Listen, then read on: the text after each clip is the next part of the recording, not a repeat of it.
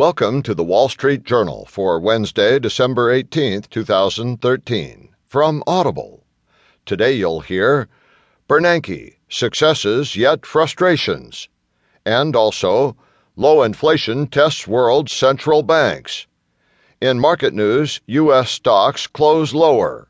Today's Heard on the Street column, Facebook walks the video line. Plus today's editorial.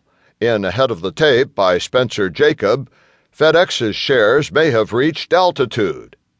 And from Personal Journal, pizzerias try to apply the Chipotle formula.